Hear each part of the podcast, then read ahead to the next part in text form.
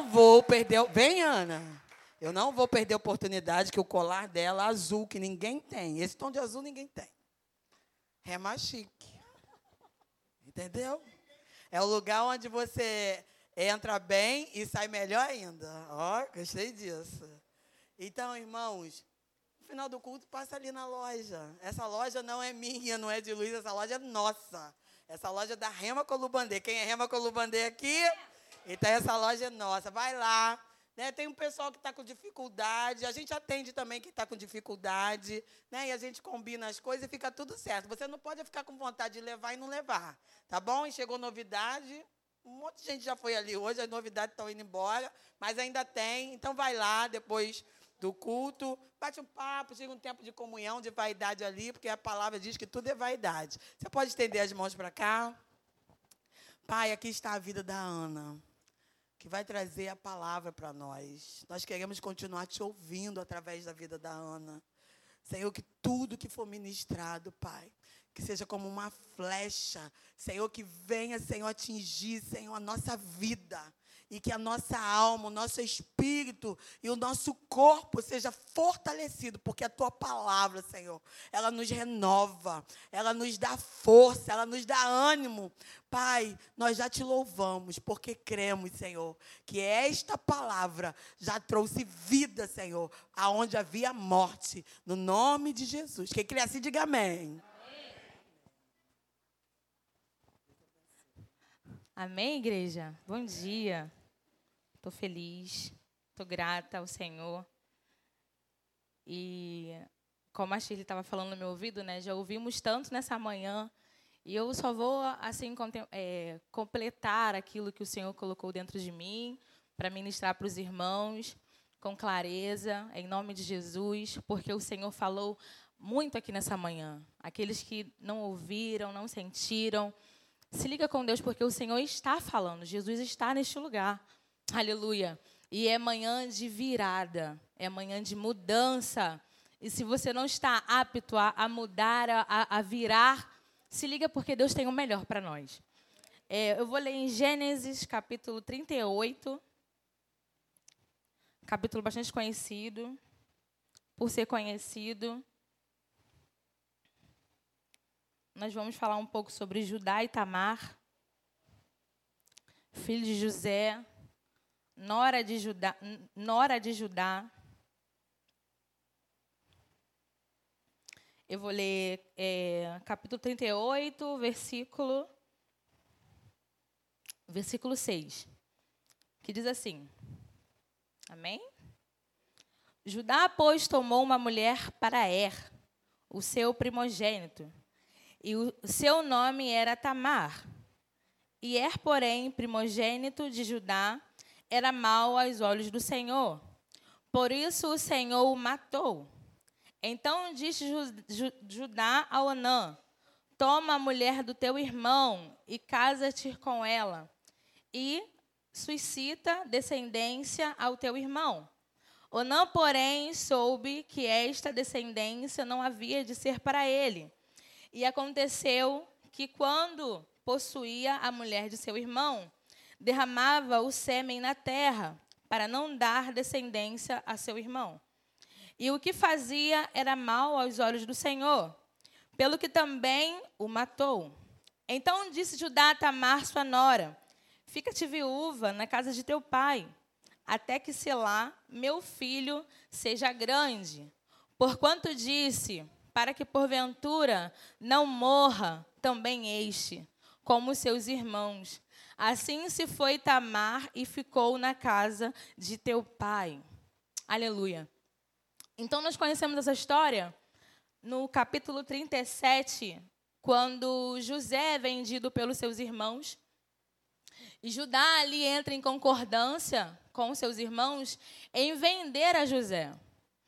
E depois que os seus irmãos vendem a José, a Bíblia nos diz, né, como nós acabamos de ler, que Judá, ele sai da terra dos seus pais, de Jacó. Judá, ele vai para uma outra terra. E o capítulo trinta e oito, no começo, versículo um até o seis, ele vai dizer que Judá se casa com uma filha de um cananeu. E essa filha de Cananeu, o nome dela se chamava Sua. E ali Judá tem três filhos. E, o, e ali, quando Judá encontra a Tamar, ele dá para Tamar o seu filho primogênito. E Tamar se casa com um dos filhos de Judá, o Pérex, o primeiro. E quando Tamar se casa com Judá, se casa com o Pérex, este homem era um homem tão mau diante dos olhos do Senhor que o Senhor resolve o matar. E quando esse homem, é, é, o Senhor o mata, Tamar se casa com o segundo filho de Judá. E esse segundo filho de Judá, ele percebeu que se a sua descendência, se ele fizesse filho com Tamar, ele não herdaria nada, mas sim as coisas que o filho que Tamar teria não seria a herança dele, mas seria a herança do seu irmão.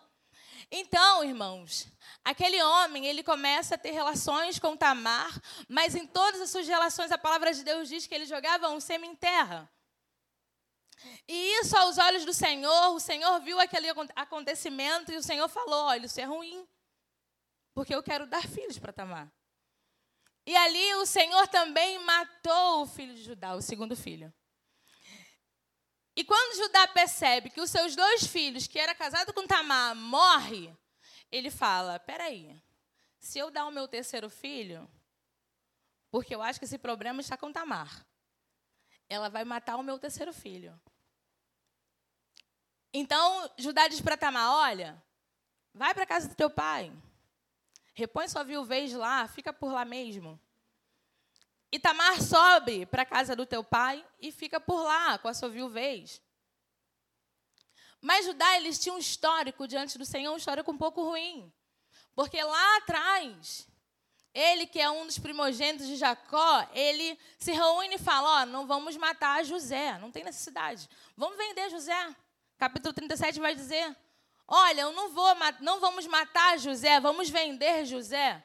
E eles se reúnem, eles matam José, então a gente já percebe que o caráter, a índole de Judá não era uma índole, um caráter bom. Ele não queria matar José, mas queria vender José. Ele não estava apto a vender, a matar o seu irmão, mas estava apto a vender seu irmão. Então a gente já percebe que o caráter de Judá é um caráter duvidoso.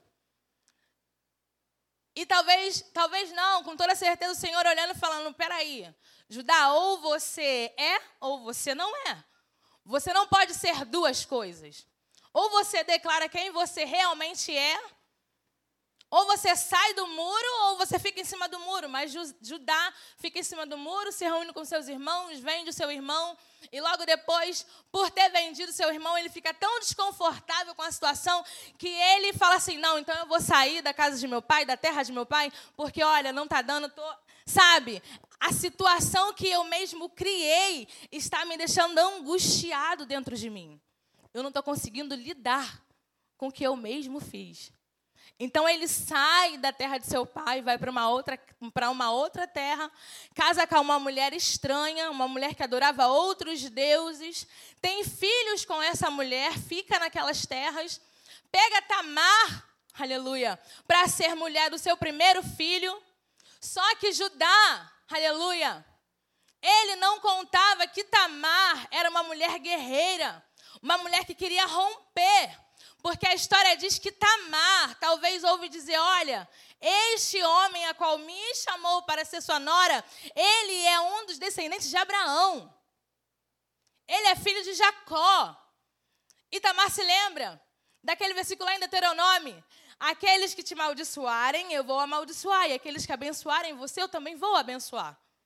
Então, Tamar resolve o quê? Se casar com os filhos de Judá, ficar naquela família, mas ela se recolhe da sua viuvez, vai para a casa de teu pai, aleluia, fica ali, e no meio da história, aleluia, um homem chega para Tamar e diz, olha, Judá vai voltar, Judá vai passar por aqui.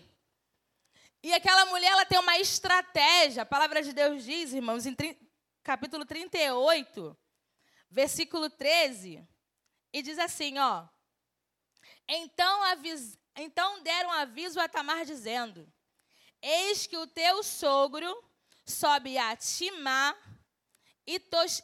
a tosquear suas ovelhas. Então ela tirou sobre si os vestidos da sua viuvez, cobriu-se o seu rosto com o véu e envolveu-se. E assentou-se à entrada das duas fontes, que estava no caminho de Tinar, porque via que Selá já era grande. E ele não lhe foram dada por sua mulher. E vendo Judá que teve por uma prostituta, porque ela tinha coberto o seu rosto, dirigiu-se a ela no caminho e disse: Vem, peço-te, deixa-me possuir-te, porquanto não sabia que era sua nora. E ela disse: Quem darás para que possuas a mim? E ele disse: Eu te enviarei um cabrito do rebanho. E ela disse: Dar-me-eis, dar-me-ás um penhor até que envieis? Então ele disse: Que penhor que te darei? E ela disse: O teu selo, o teu cajado, o teu cordão, que está em tuas mãos. E ele, e ele lhe deu, e possuiu-se a ela, e ela concebeu dele. Então, essa história vai dizer que Judá, aleluia, ele era um homem adulto, adúltero, ele era um homem fornicador, que, irmãos, que no meio do caminho, ele possui a, a Tamar, e Tamar, ela tem uma estratégia, porque no meio da história, Tamar pensa e fala assim: nossa, o filho mais novo de Judá já cresceu e ele não me deu para mim, o que está acontecendo? Eu não vou sair dessa história com a má fama que eu sou a maldita. Aleluia. Eu não vou sair dessa história dizendo por aí que estão dizendo que eu matei os filhos de Judá. Não, eu não matei os filhos de Judá.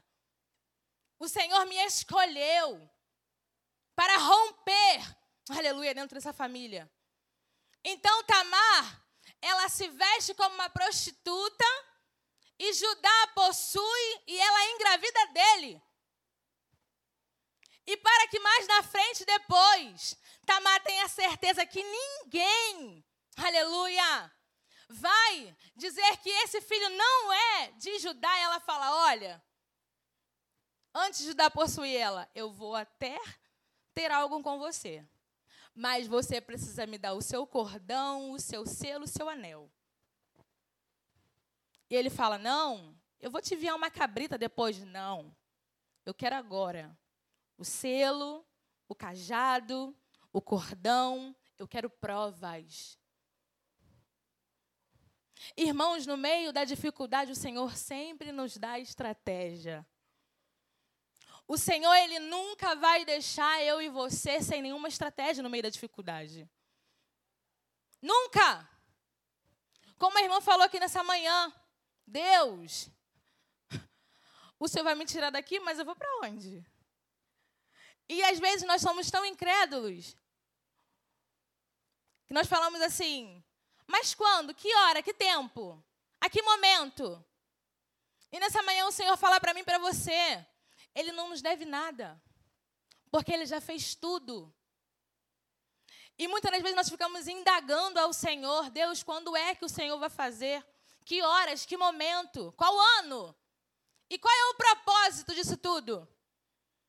E Tamar, ela tem essa, essa brilhante ideia, porque não veio dela, irmãos, veio do Senhor. E ela falou: olha, você vai me possuir, mas eu quero que você me dá o principal que você carrega. E aquele homem, ele estava tão desviado do caminho do Senhor, irmãos, que ele deu o seu cajado, ele deu o seu selo, ele deu o seu anel. Anel significa poder, união, aliança. Mas para possuir, aleluia, Tamar, que ele não sabia que era Tamar, ele achou que era uma prostituta, ele falou: ah, eu dou, porque o que me vale é o quê? Querer satisfazer o meu pecado, querer satisfazer as minhas vontades por troca de coisas a qual o Senhor me deu. Aleluia! E muitas das vezes no meio do caminho, eu e você, nós trocamos aquilo que é valioso, aquilo que Deus nos deu, por prazeres momentâneos. E Judá, ele foi provado. E infelizmente ele cedeu aquilo que ele tinha. Itamar, ela recolheu tudo aquilo que Judá deu para ela, e ela foi, se recolheu, e a palavra de Deus diz, um pouquinho mais abaixo do capítulo dezoito, que depois que ele deu tudo para ela, e o capítulo vinte e dois, e o versículo vinte e dois vai dizer que Tamar se recolheu, e durante um tempo começou-se o boato que ela estava grávida. E o que mais me deixa nessa história assim, é, intrigada, é que quando Judá ficou sabendo que Tamar estava grávida, irmãos, ele foi ter com Judá. Que história é essa que você está grávida? Se eu não te dei o meu filho mais novo. E Tamar vai dizer, mas eu tenho comigo três coisas que pertencem ao homem que me possuiu. E todo mundo ali querendo saber, mas que são essas coisas, e ela fala, eu tenho esse cajado, eu tenho esse selo, eu tenho esse anel, e essas coisas, que se, esses três pertencem, pertencem a alguém que me possuiu. E a palavra de Deus diz, capítulo trinta e oito, versículo vinte e cinco, que diz assim, ó, e tirando-a fora, ela mandou dizer a seu sogro, do homem de quem são estas coisas, eu concebi. E ela disse mais, conhece e peço-te que este selo, este cordão, este, casa, este cajado, e conheceu Judá e disse, mais justa é ela do que eu, porquanto não tenho dado selar o meu filho e nunca mais a conheceu. Então, irmãos, quando Tamar, ela provou para aquele homem que era ele que a possuiu, ele disse, mais justa é ela do que eu. E eu entendo que naquele momento, aquele homem, ele se converteu. Porque ele entendeu que não se pode mexer, não se pode, aleluia, tramar, não se pode fazer nada contra os ungidos do Senhor. Porque foi o Senhor a qual levantou Tamar, aleluia, naquela história, entre José, entrar, entre José ser vendido, entre José entrar no palácio, Jesus levantou essa história para dizer, olha, eu tenho o poder de trazer a história quem eu quero. Porque quem era Tamar na história de José? Muitas das vezes, irmãos, não sei vocês, mas eu, por muitas vezes, eu já li a história de José, mas eu passava a história, a história de Tamar e Judá. Eu falava, não, peraí, eu já quero ir para Potifar. Não, Judá e Tamar eu, eu leio depois. E lendo a história de Judá e Tamar, eu falava, Senhor, muitas das vezes o Senhor quer levantar nós para romper. Porque Tamar rompeu, irmãos. Tamar foi corajosa. Tamar se vestiu de prostituta. Ela não era uma prostituta, mas ela sabia que o seu sogro se deitava com prostituta. Então, ela vestiu, ela saiu da sua viuvez. Ela tirou o seu período de luto, de sofrimento e falou, não, eu preciso ir em busca dos meus projetos, dos meus sonhos. Eu preciso ir em busca daquilo que o Senhor tem para mim. Aleluia! Eu preciso me voltar para aquilo que Deus quer para a minha vida. E Tamar se levantou, se vestiu de prostituta. Aleluia! E se foi ter com Judá. E o mais interessante é que quando Judá fala assim, olha, ela é justa e eu não sou justa. E a palavra de Deus diz lá em Mateus, primeiro, a genealogia de Jesus, que é a coisa mais linda. Tamar foi a primeira mulher que gerou. E ela entrou na genealogia de Jesus. Irmãos, quem era Tamar? Porque se não fosse Tamar, Judá não entraria na história de Jesus. Aleluia! Se Tamar não rompe, se Tamar não se levanta, se Tamar não pega a estratégia que Deus deu para ela, Judá não entraria na genealogia de Jesus. Eu acho que você ainda não entendeu que você precisa romper, que você precisa se levantar, que você precisa se vestir, seja daquilo que Deus deu para você. Eu não sei qual é a estratégia, mas pega a estratégia que Deus te deu, se levanta, porque o mais na frente, o Senhor, Ele te recompensará. Aleluia! E você me diz, mas Ana, aquela mulher se vestiu como prostituta. Irmãos, foi a única coisa que Judá deu para ela. Foi a única estratégia. Porque Judá era um homem sujo, prostíbulo, adúltero, pecador. Irmãos, aquele homem não conheceu nem a Tamar, sua nora, com ele conviveu. Eu lendo, eu falava, Senhor, eu convivo com o meu sogro. E como é que o meu sogro não percebe a minha mão? Não percebe as minhas pernas? Não percebe os meus braços? Não percebe o meu cabelo? Irmãos, aquele homem, ele se deitou com Tamar. Olha a intimidade que aquele homem teve antes e olha, que, olha a intimidade que aquele homem teve durante e ele não reconheceu que Tamar era sua nora. Ele estava tão envolvido no pecado que ele não reconheceu a sua nora. Ele estava tão entrelaçado na prostituição que ele não reconheceu que aquela mulher era sua nora. Irmãos, o meu sogro me chama de filha. Então, aquele homem, ele tinha vínculo com aquela mulher.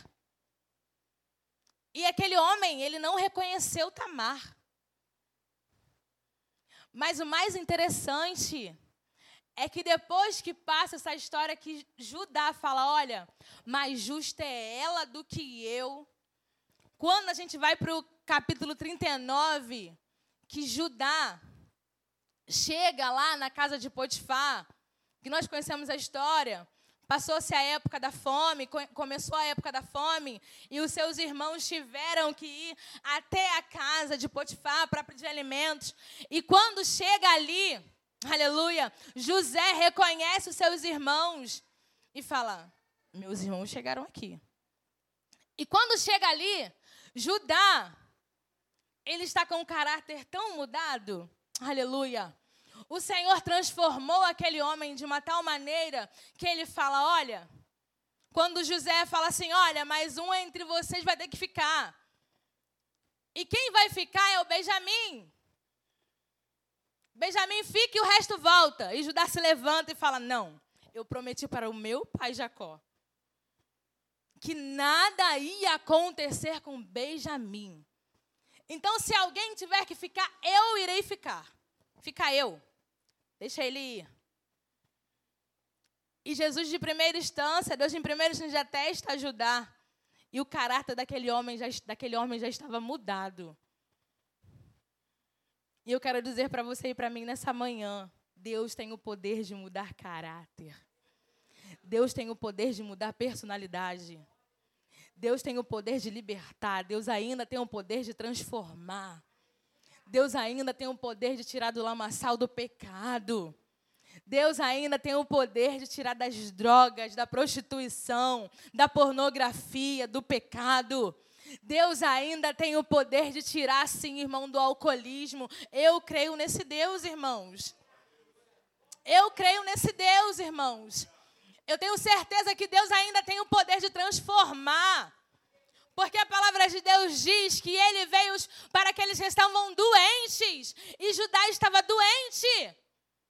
E Jesus conseguiu, Jesus mudou o caráter de Judá. É a palavra de Deus que diz que quando Judá chegou na casa de Potifar, aquele homem estava mudado, transformado. Mas sabe por quê, irmãos? Porque Tamar, ela se colocou no posicionamento de querer mudar a situação, de querer mudar a circunstância. E muitas das vezes precisamos querer mudar circunstâncias. Muitas das vezes, como foi falado aqui nessa manhã, precisamos confiar. Mas, irmãos, como eu falo para o meu, pro meu esposo Felipe, e eu falo isso às vezes com o pastor Luiz, o banquinho da confiança é muito difícil, irmãos. Quando Deus ele fala para você, confia. É você não estar vendo nada. Nada, nada, irmãos, nada. Nada. E Deus fala, e Deus continua falando, confia. E Deus disse, olha, você vai mudar. E você fala, ah, mas eu não vou mesmo. A circunstância não está dizendo que eu vou mudar mesmo.